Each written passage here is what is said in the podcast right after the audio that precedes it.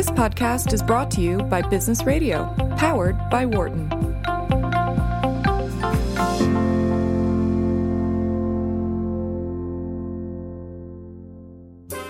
This is the Work and Life podcast, which explores how to create harmony among the different parts of life work, home, community, and the private self, your mind, body, and spirit. Here is your host, founding director of Wharton's Work Life Integration Project and author of the bestseller Total Leadership, Professor Stu Friedman. Erin Owen is a transformational life coach who works with both organizations and individuals to maximize their effectiveness in managing their time, stress, performance, and key relationships.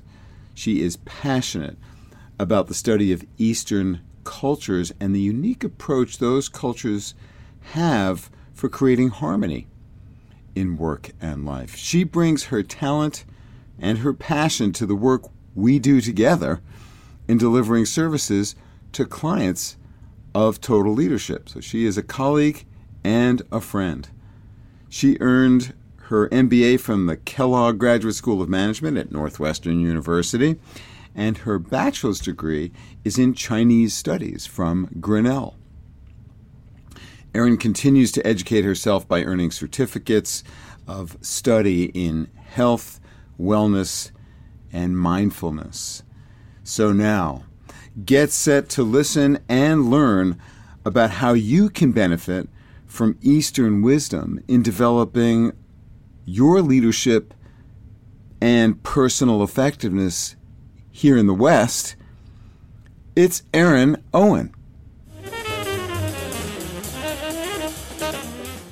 Erin, welcome to Work and Life. Thank you, Stu. It is lovely to be back with you. It is great to have you here. So let's start with um, how you got into this. Uh, what what led you to formulating your ideas and your practice in a way that really is a kind of uh, powerful and unique blend of uh, the wisdom of the East with sort of the performance culture of the West. How'd you get into this? So I was working in the thick of the lifestyle that most of your listeners has right now. Uh, working 60 hour weeks, not enough time to take care of myself or nurture my relationships. And as a result of directing my attention significantly towards work and nothing else. Uh, my health took a toll, and I won't give you the the details, uh, but I will say that after trying most of the mainstream approaches, I wasn't finding success, and I had to look mm. elsewhere. Uh, so I tried yoga and meditation and acupuncture and on and on, and I was finding better results. And so I started to create my own hybrid experimentation in my life and figure out what would help me to show up to work feeling energized again, focused, sleeping better, uh, contributing in a more creative way at work, uh, engaging more uh, presently and productively in my relationships. And as a result, uh, I had a pure and total transformation in my life across all areas, and people noticed and they wanted me to uh, share a little bit of whatever that was with them. And, and that's what led me to uh, resigning my, my corporate consulting position and, and coaching other people full time to transform their own lives and their own performance. So, what was the essential idea that you grasped from exploring and studying the uh, practices of uh, Eastern philosophy, Eastern religion, Eastern uh, ways of healing uh, that that were different than what you'd been exposed to as a, as a citizen of the West uh, and and as a as an active part of corporate America. Uh, if I had to boil it down to one essential idea, it's yin and yang, and understanding the dynamic balance uh, that we need in our lives. Uh, to make it all work, to improve our performance, to continually renew and revive ourselves through the, the ups and downs of daily lives. Erin, you um, use the terms yin and yang. Can you say more about what those terms mean and the dynamic tension that that they express and why it's so important for us to take that seriously? Sure. Uh, so think of yin as water, and there's flow and openness and spaciousness in your life, that could be represented as yin. And think of yang as a, a solid rock, right? A density, a heaviness, a weightiness that helps you feel grounded, stable. Uh, that would be, for example, in your calendar, uh, all the appointments that fill up your time, whereas the yin is the open space on your calendar. So that gives you a little idea of the contrast between yin and yang. Uh, and another aspect of yin and yang that I find helpful to think about is yin is the earth. So it's what's beneath you, what's lower, what's deeper, more hidden inside, say, a cave in a dark place. Uh, whereas yang is what's out there. It's external, it's vibrant, it's exuberance, it's, it's the sun, uh, the daytime. And so, by understanding those contrasts of qualities and or energies, as the Chinese think about it, um, you can begin to look at your life through that lens of yin and yang, and understanding where where are you in the balance? Are you having an excess of space with not a lot to do? Not likely if you're living in the modern world that most of us are in. Mm-hmm. Uh, most of us have an excess of yang. We have so much going on, such a density to our commitments, to our time and our calendar, uh, that there's no flow. There's no space to breathe and just be and enjoy what's coming into our experience. So, in your practice, how do you address this issue? Uh, who comes to you and, and what do you do? Sure. Uh, I primarily work with business leaders and business owners. Uh, they come to me complaining of feeling completely overwhelmed, uh, not having enough time to attend to what's most important for them. And we begin to look at what they want to do with their lives like what is what is their vision what are their goals and how are their daily activities supporting that aligning with that uh, often they're directing their energy towards things that don't support the creation of their ultimate vision. And so it's a matter of beginning to notice. That seems a paradox, if I can interrupt here, that, that people are pursuing paths that are inconsistent with what they really care about. Uh, and, and so, how do you help people to grasp that incongruity, to, for starters, as a sort of sure. diagnostic uh, intervention to see? where the gaps are because you need that right in order to be able to proceed with uh, the work of, of of growth and healing absolutely and step one is awareness right by looking at what they want what they currently have seen that gaps it's a wake up call. It's an invitation to begin to think about what might be a manageable first step to bring things into better alignment. Mm-hmm. And how do you get them there? Uh, I look at where their energy is going. What are they most excited about? Or sometimes what's causing them the most pain, right? What do we need to solve mm. first in order to create some space to attend to the more enjoyable things? And a lot of times that that's in the work front. Uh, it's looking at sure. their overcommitments. Uh, typical among executives and leaders is you know six or seven board commitments in addition to the many roles they play within their company, and it's asking the honest question do you really want to be involved in that many commitments and that many activities? Uh, what are the trade offs? And uh, where can you really put your attention that's going to get you the greatest return across all the areas of your life, uh, your personal well being, uh, what kind of productive results you want to see in your company, uh, but also maybe you've got some um, kind of higher minded values in terms of impact on the planet or the community or children. It's something mm-hmm. that's your personal passion, and they can bring those things together.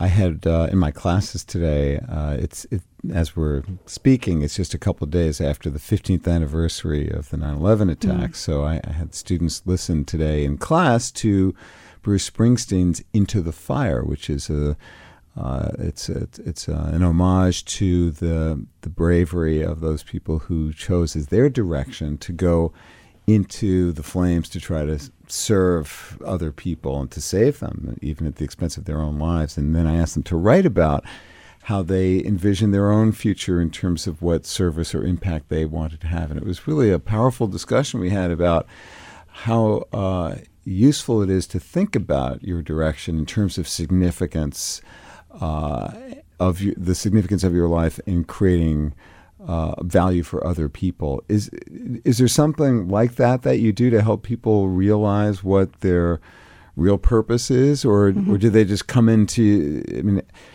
and and relatedly, how do they get to you? I mean, why would somebody contact you and be willing to undergo this kind of work. So, two questions there.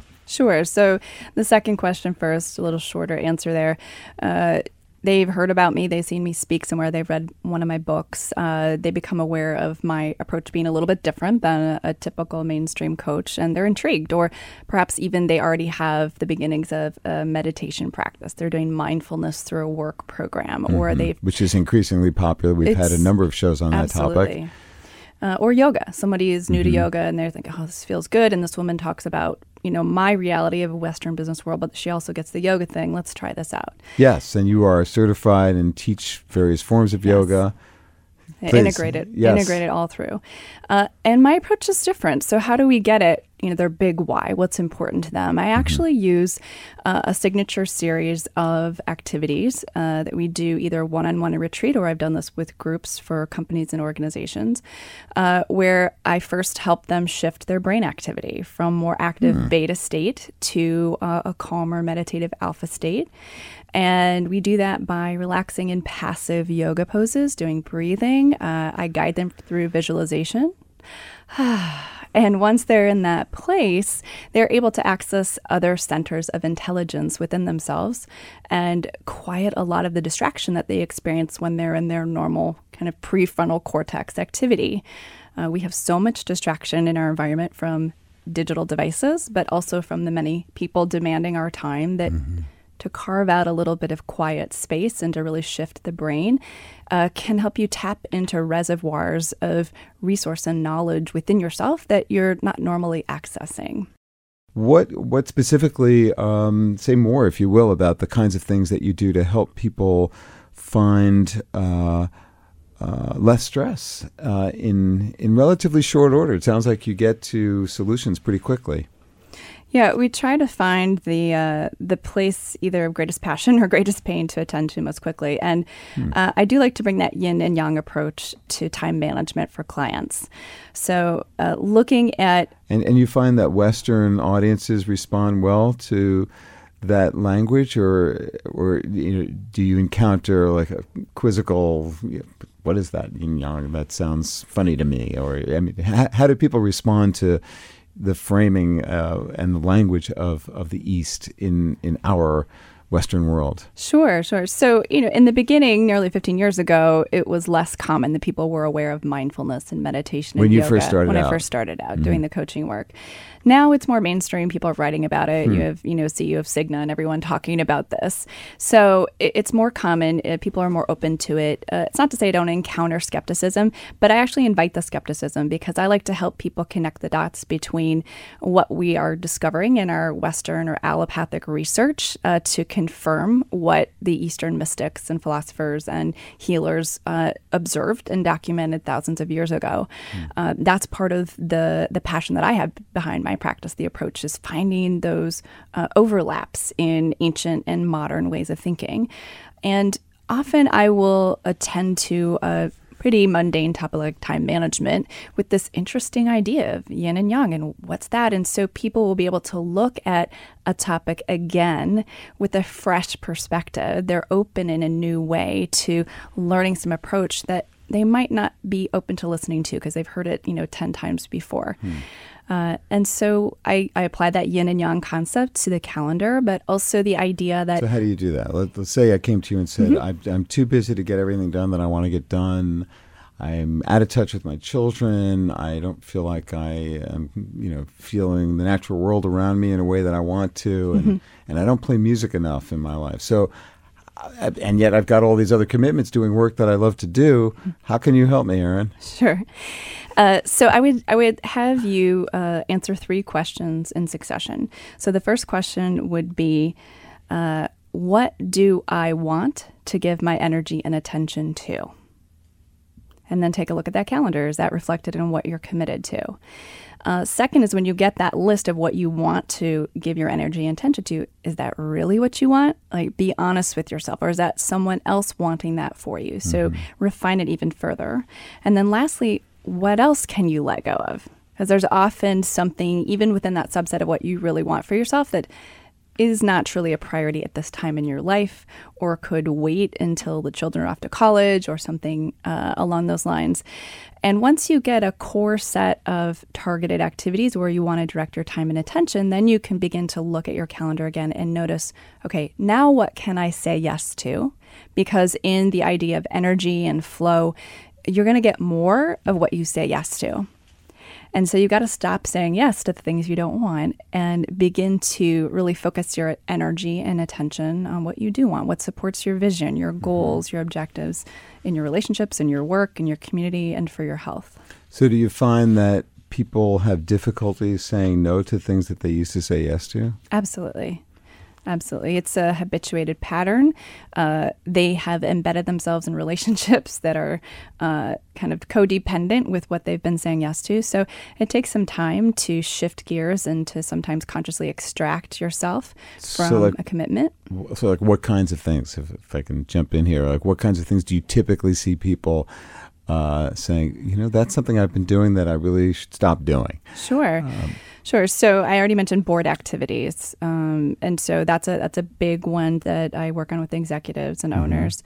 Uh, secondly. Uh, there's often a commitment in the community or related to children, whatever age the children are, that someone's doing because they feel they should do. And that can be anything from baking the pie for the bake sale to committing to a volunteer and be the person on point for uh, the soccer team, you know, every Saturday. Uh, as much as people are compelled in a good way to get involved in their children's lives, there are often too many of those commitments that might drain their mm. energy uh, and cause some unnecessary uh, grief in, in the relationships and in the person's well being uh, that can be let go of. And once that uh, transition is made away from those activities, then uh, you know the person is feeling better. They have more energy. They can then redirect that to just generally spending time with people that they love in a new way, or perhaps finally having a little bit of time to go out to the golf course or go for a run and be in nature. So, in your experience, what what's the most difficult thing that people have uh, in, in letting go of? anything tied up with uh, ego uh, or self identity around a title. Uh, you know, as chief executive, I'm supposed to do X, Y, Z, or because I have my Wharton MBA, I I'm obligated or I need to be doing a certain kind of thing, uh, or somebody of my income level or stature, you know, should do uh, this kind of activity, and so it's it's in yoga, we talk about peeling away the layers, the false layers of identity to get to the core, the real gem of who you are. And ego is a, is a real challenge for a lot of people who have been on the should track. And the should track is something that I call when you've graduated, you've gone to the right schools, gotten the right jobs, you've done all the things you're supposed to do to attain a certain level of material comfort and status. And yet, perhaps those weren't actually things that you wanted to do for yourself. They were uh, kind of put upon you by family or societal expectation. Uh, mm-hmm. Uh, and I often have clients coming to me anywhere from mid 40s to mid 60s and saying, Wow, I have been on the should track for too long. I really want to step back, reevaluate, and redirect so that I can enjoy the rest of my life, giving my energy and attention to what I truly love. I wonder, Erin, if you could speak to uh, those of our listeners who are not in executive leadership roles but are uh, freelancers or teachers or medical technicians or truck drivers, uh, all of whom uh, you know are part of the mix here. Um, how do these questions play out, and what advice would you have for someone who is, uh, say, a, a teacher by day and an Uber driver by night? Sure. So I, I, think we all are experiencing pressures from needing to make ends meet. We need to make enough money to take care of ourselves, our family, our commitments. And so we're driven to uh, work more hours, uh, to work more jobs.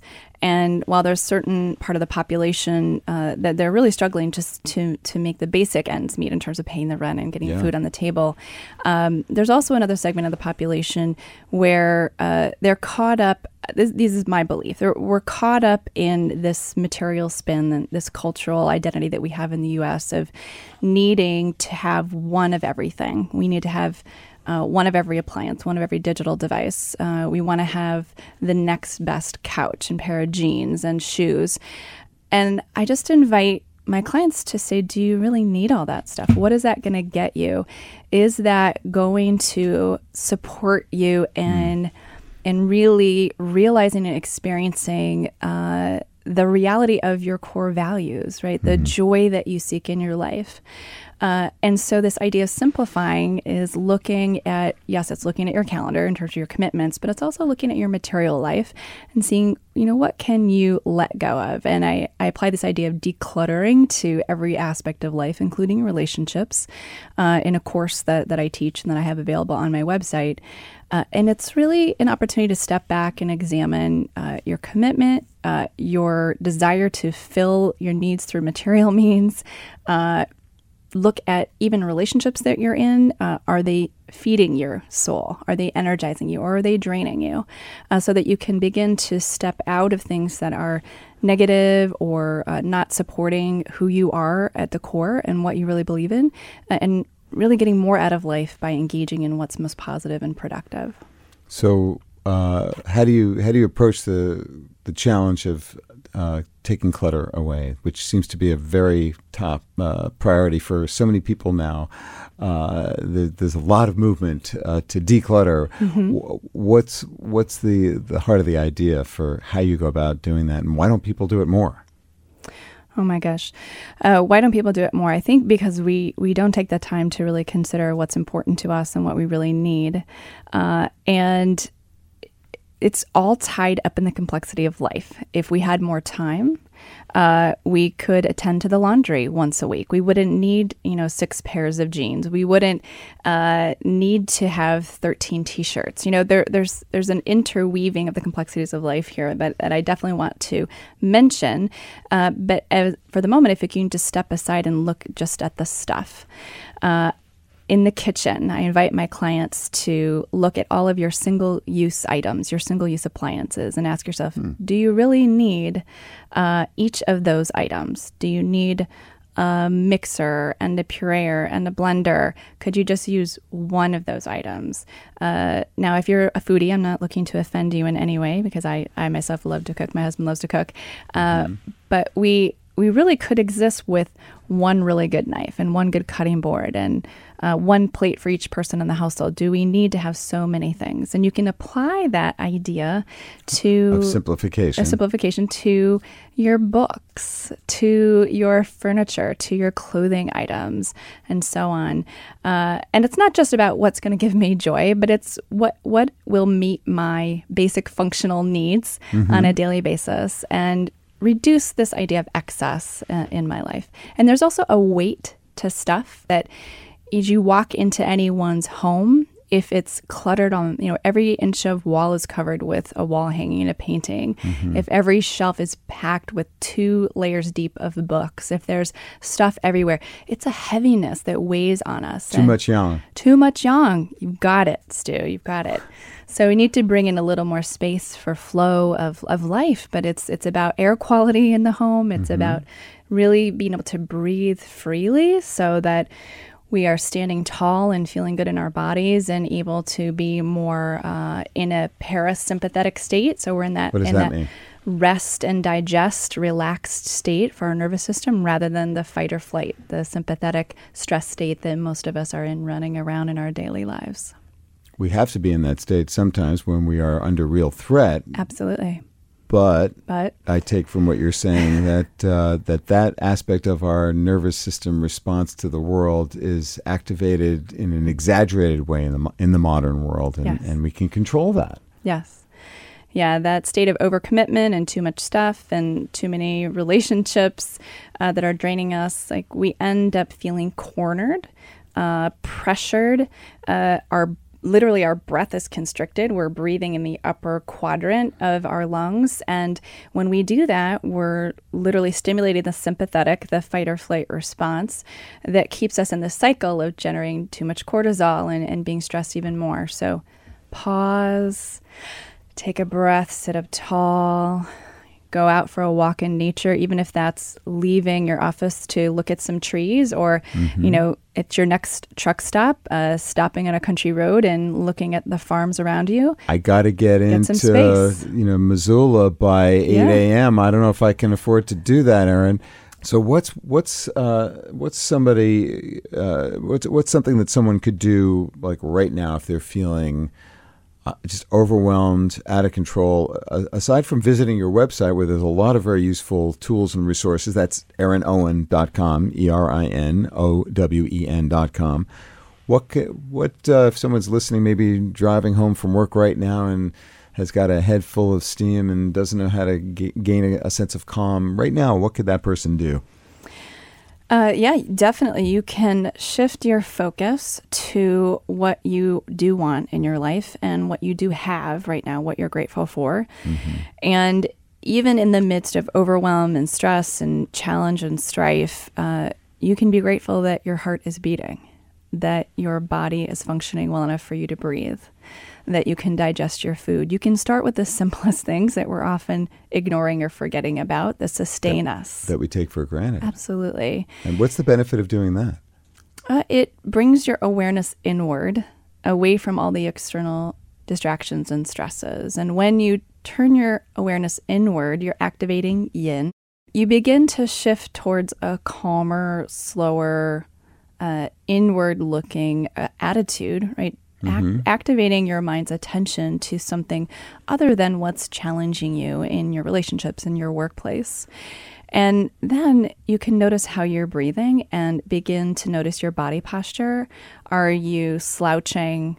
kind of mm. tucking your tailbone under with your belly mm. sinking down and instead lift I your was. heart yeah lift your head up really Yeah. open broadly across the chest and allow your breath to expand fully through sides of the ribs front and back low belly really enjoy the fact that by doing this simple thing consciously breathing you're directing fresh oxygen, fresh life force to every single cell in your body. So fundamentally, it's about understanding yourself as a living organism Yes. and, and tuning into that. Yes. Uh, that's a great place to start.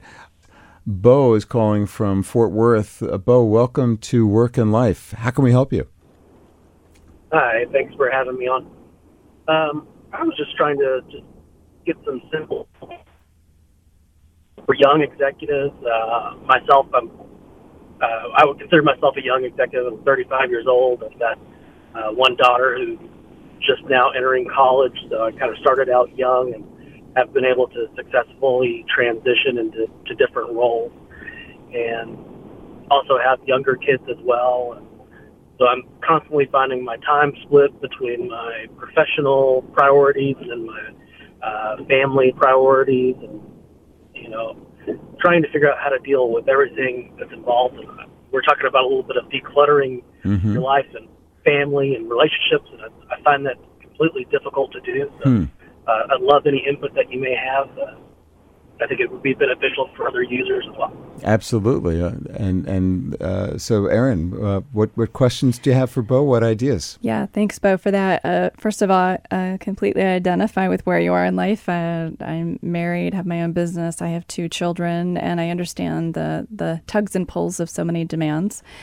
Uh, I, would invite you first to have some compassion for yourself, that you're in the middle of, of complexity of stress. And sometimes uh, acknowledging that, uh, giving yourself a little bit of, of love and space uh, is a first step to easing the, the rough edges.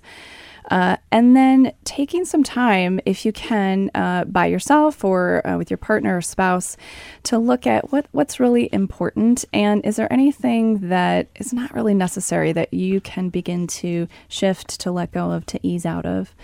Um, one of the things that I find is often neglected in the relationships of, of busy professionals is time to really reflect with their partner, to take even five, ten minutes just one on one without interruptions from uh, children, from other commitments, to just look each other in the eye, to smile, and to say something nice to each other about what each of you is contributing to making things work. And then from there, it's about really small steps. So instead of trying to uh, boil the ocean by decluttering every area of your life, pick one small thing that you'd like to change and then identify the smallest little step within that that you could take within the next day or week and observe any shift that comes from that. And whatever success or positive result you might notice, you can affirm that, celebrate that, share that with others, mm-hmm. uh, share that with your partner, and then build on that so that you've got this incremental positive building of small steps in the direction of what you want. But what do you think about what uh, what Erin just uh, advised? Does that make sense to you? I think that, I think that that's very uh, good advice. Uh, thinking about it from a managerial perspective, uh, mm-hmm. how do you suggest kind of, and I can't think of any other way to phrase it, but hidden a way to hide the tracking of that of the different trials and uh, um, things that you're trying to evaluate. We all know if you don't uh, you don't track and trend, you're not really managing. So how do you how do you assess the impact of the experiments that you're trying in terms of the results you're trying to get? Is is that is that what do I have it right? Right.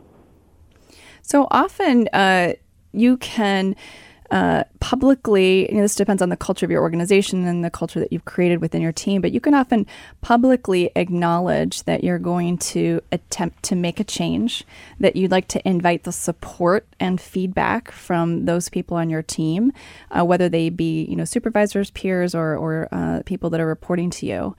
And by doing so, by opening up that you are experiencing challenges, you can create a stronger connection, acknowledge that you're human, allow yourself to be a little bit vulnerable.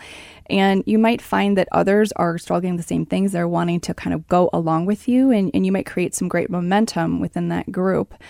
Um, if there is something that perhaps you view as controversial or not appropriate to share that environment, that I would invite you to find a support person, uh, a buddy, a, a, team outside of the work environment uh, to help have that external accountability.